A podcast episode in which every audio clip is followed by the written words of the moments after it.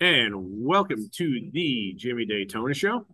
I have my dear friend Dana Bullister once again, who's uh, become a subject matter expert on travel and has got some great tips on um, how, how, to travel and um, the fun places, the fun places she goes to, and the fun things you can do uh, once you're at a given point. Um, pretty recently, she took some trips to Montreal as well as San Jose, Santa Cruz, and Palo Alto in California.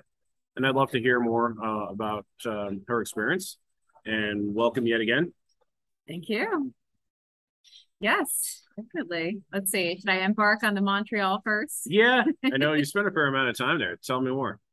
Yeah. So I discovered I reflected that I had lived in Boston for my entire existence and yet had never visited Canada in my entire life, which was a bit embarrassing because a lot of the folks who have visited me or lived in my house, uh, they have they're from Europe and they go to Canada to visit Canada. And so I felt a bit, bit embarrassed. So I needed to go to Montreal. So that prompted me to go somewhere in Canada. And the most exotic, most interesting and different part would be the Quebec region for me, just because I've never been in a place that had a mix of both Canadian and French uh, language culture. so that's how I ended up going there. And that was quite interesting. It was one of the first places that was outside the US that was not in the tropics or in the Caribbean or in some Latin American place. And so being in a new location and yet having it populated by buildings that really knew how to design their insulation was quite new for me. So that was great. Um, yeah, it, it was it was quite quite interesting, very unstructured. I got to see a lot of the sites around the city, got to explore some of the nightlife there, and uh, got to take a zip line over the city, uh, which was cool. Lots of different tourists from all over the world were folks that I had the ability to meet.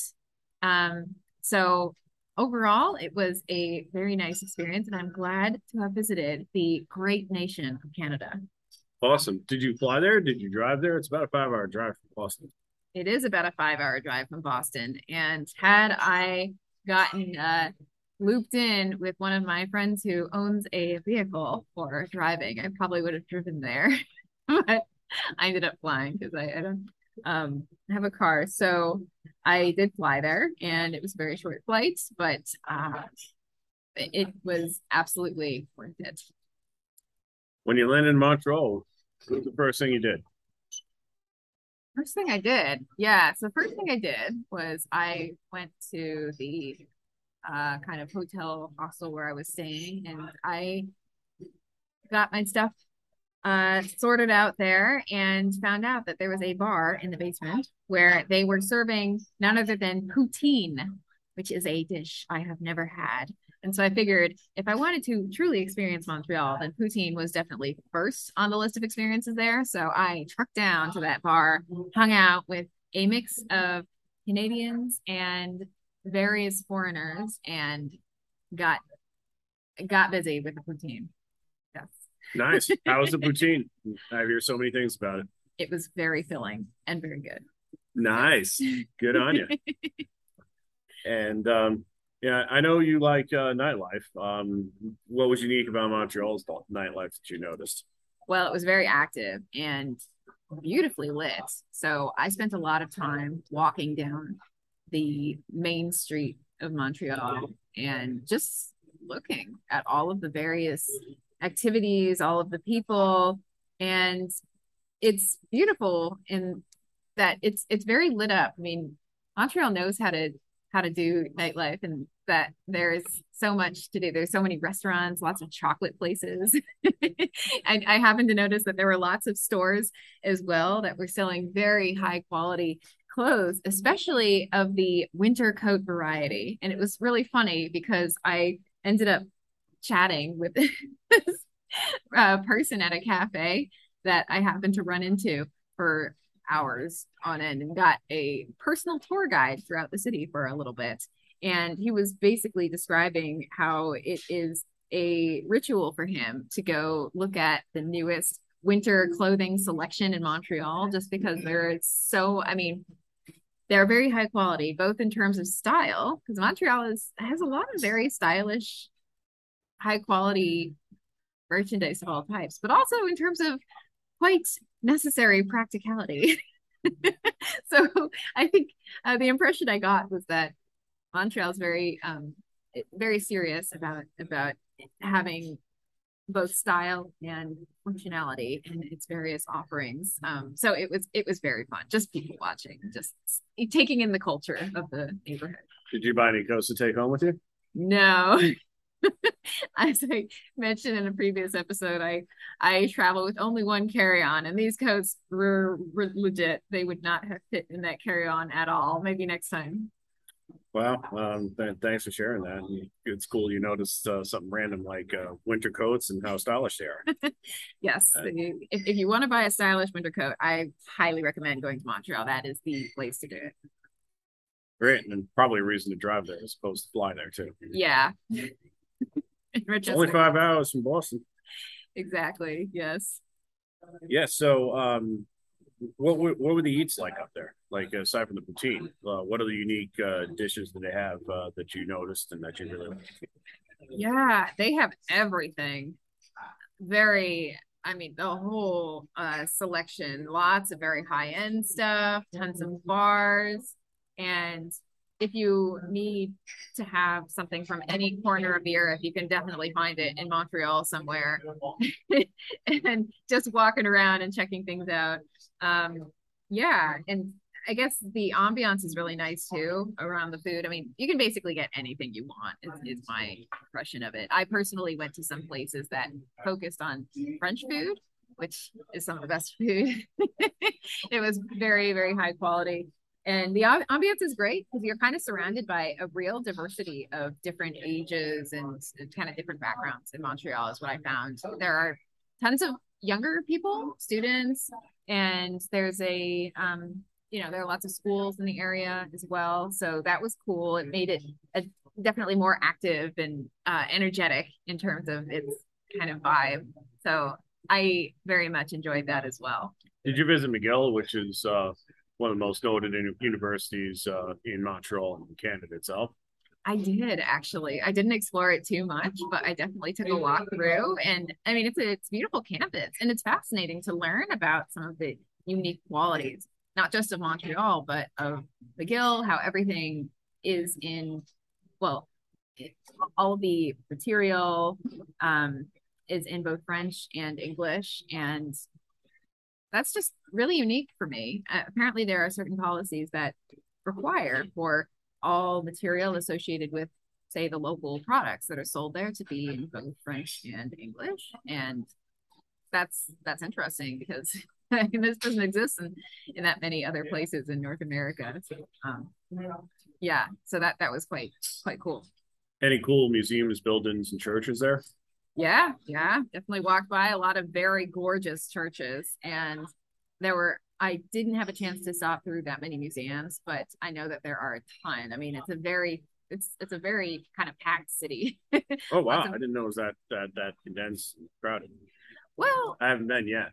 Yeah, well, it just had a lot available in terms of various cultural things to do. It's it's certainly a place where someone who wanted to visit a lot of museums, a lot of shows, a lot of artistic performances of various types. They would be very happy in Montreal. Um, yeah, so so very kind of well uh, well amenity with with lots of lots of different things to do there.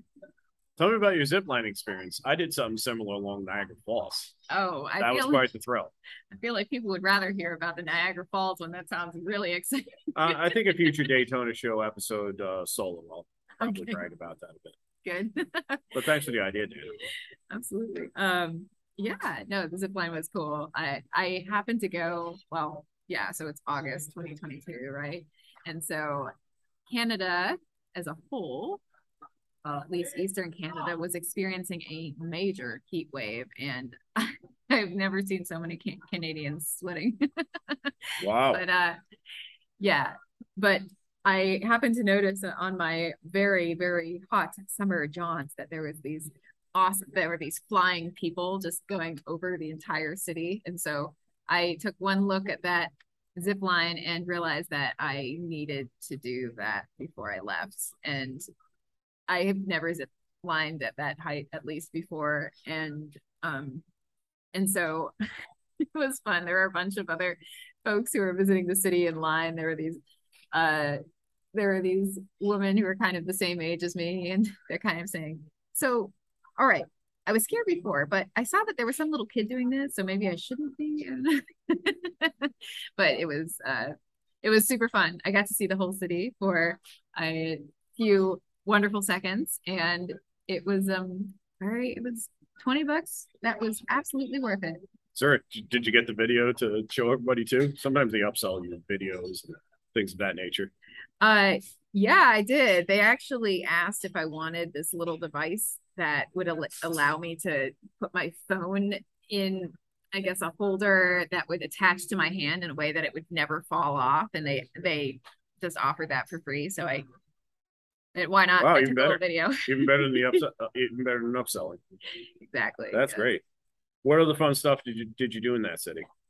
Um, I mean, I guess the highlight was so I see I visited uh Mount Royal, which is a big it's it's a I guess not the biggest mountain, but it overlooks the entire city. And so it has a marvelous view. So I managed to do that right uh, at the end of my trip. So that was really fun. And I mean, the other highlight was was honestly just walking around at night and taking in all of the various activities people were up to and um yeah just just kind of taking in the city running into random to, to you know the people and the stores and the cafes and what they had to say and how they how they thought about living in montreal and um kind of the yeah just the concepts that kind of uh you know that that occupied their their minds. Like what are what are the current i mean a little nerdy but like what are the current policy issues that concern people in places like montreal?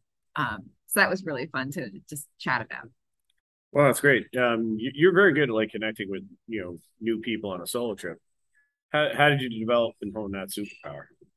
superpower um well i'm honored honored to to receive that label um yeah i mean i guess it's just kind of practice i travel a lot pretty much completely solo and ma- mainly just so that i have the flexibility to do exactly the activities that i want and to be a little bit more spontaneous without having to coordinate things. And so i think just practice i've just been doing a lot of lot of trips and it's really easy to interact with people if you're just honestly fascinated by them. And it's easy when they're folks in an entirely new country with an entirely different kind of cultural environment. So it's kind of effortless. You just kind of ask them talk to them the way that you want. And kind of ask them questions and just you know be curious because people people love talking about their homes. Yes. If you go to Canada next, where are you fixing to go? good question. I think i'll probably go to one of the famed national parks there about which i have heard a lot i haven't decided which one but i've heard that they have a lot of really wonderful nature. And so that will be kind of a detour from my usual MO, which is go to the most populated city ever and talk to lots of people. But you know, nature is fine. I think as Mark Twain said, nature I love nature, just not on me. but uh but yeah, it'd be great to kind of check out the the nature there as well. Maybe if I happen to stumble upon anyone who is a proud owner of an RV or something, that might be a good way to do it. Um, Any yeah, listeners, uh, hit her up. absolutely. A- anything uh anything else about uh your Montreal trip that was memorable um that you know you can share with the listeners or anything you recommend they do if they decide to take a long weekend in Montreal or a full vacation? Yeah, well, honestly, I only scratched the surface of everything that's possible to do in Montreal and certainly Canada. So there is so much more that I haven't covered that you can certainly do there. But if I were going to Montreal again, I'd certainly recommend getting the some of the classic Montreal experiences, the poutine, definitely. Um, going to some of the shops right along some of the main uh, avenues in the area, seeing the sights, the beautiful architecture of Montreal. It actually reminded me a little bit of Boston in some areas or Europe, just because it had very kind of like European um, feel to it, which is very unique in, in Canada and North America generally. But yeah, just kind of embracing the authentic experiences of the city, I think, because there's so much to do and so many things to to learn about it. Wonderful. And uh, not only did you go to Canada, um, you took a, an, another trip to uh, California, to, to San Jose, Santa Cruz, and Palo Alto. Was it your first time to those three cities, or what did you like most about uh, that as- aspect or that separate trip? Yeah, so this certainly isn't my first time visiting Silicon Valley. I've gone many times before, uh, but it's it's always interesting to go and checking out the very unique vibe of of these these places. I mean, wow, if I could think of a I, I don't know if I could come up with a greater con- contrast between going to sort of you know Latin America and and various countries there and then going to like Palo Alto. I guess there's some similarities. Lots of Spanish speaking people, which I always enjoy. Awesome. to get to practice. But um but yeah, it's uh it's it's very especially in Palo Alto, it's super tech focused, very polished and lots of very um kind of central polished like high high end like restaurants especially in the very center of uh some of the neighborhoods. And yeah and i also managed to visit and it's so funny arriving in in somewhere like san francisco immediately you see all of these signs that are trying to recruit you to work for various giant tech companies which is which is funny i mean you don't really see that in other places but yeah. Um, yeah. And I went to Santa Cruz, went to the, the beach in Santa Cruz, and uh, let's see. Yeah, and, and kind of did some hiking in nature in this area called Lexington. Um, just did some hiking around there. That was that was super fun. Lots of really, really uh, nice hills. Lots of good views there. Do you like to hike um, like mountains, um, forests? Um, what do you like to hike most?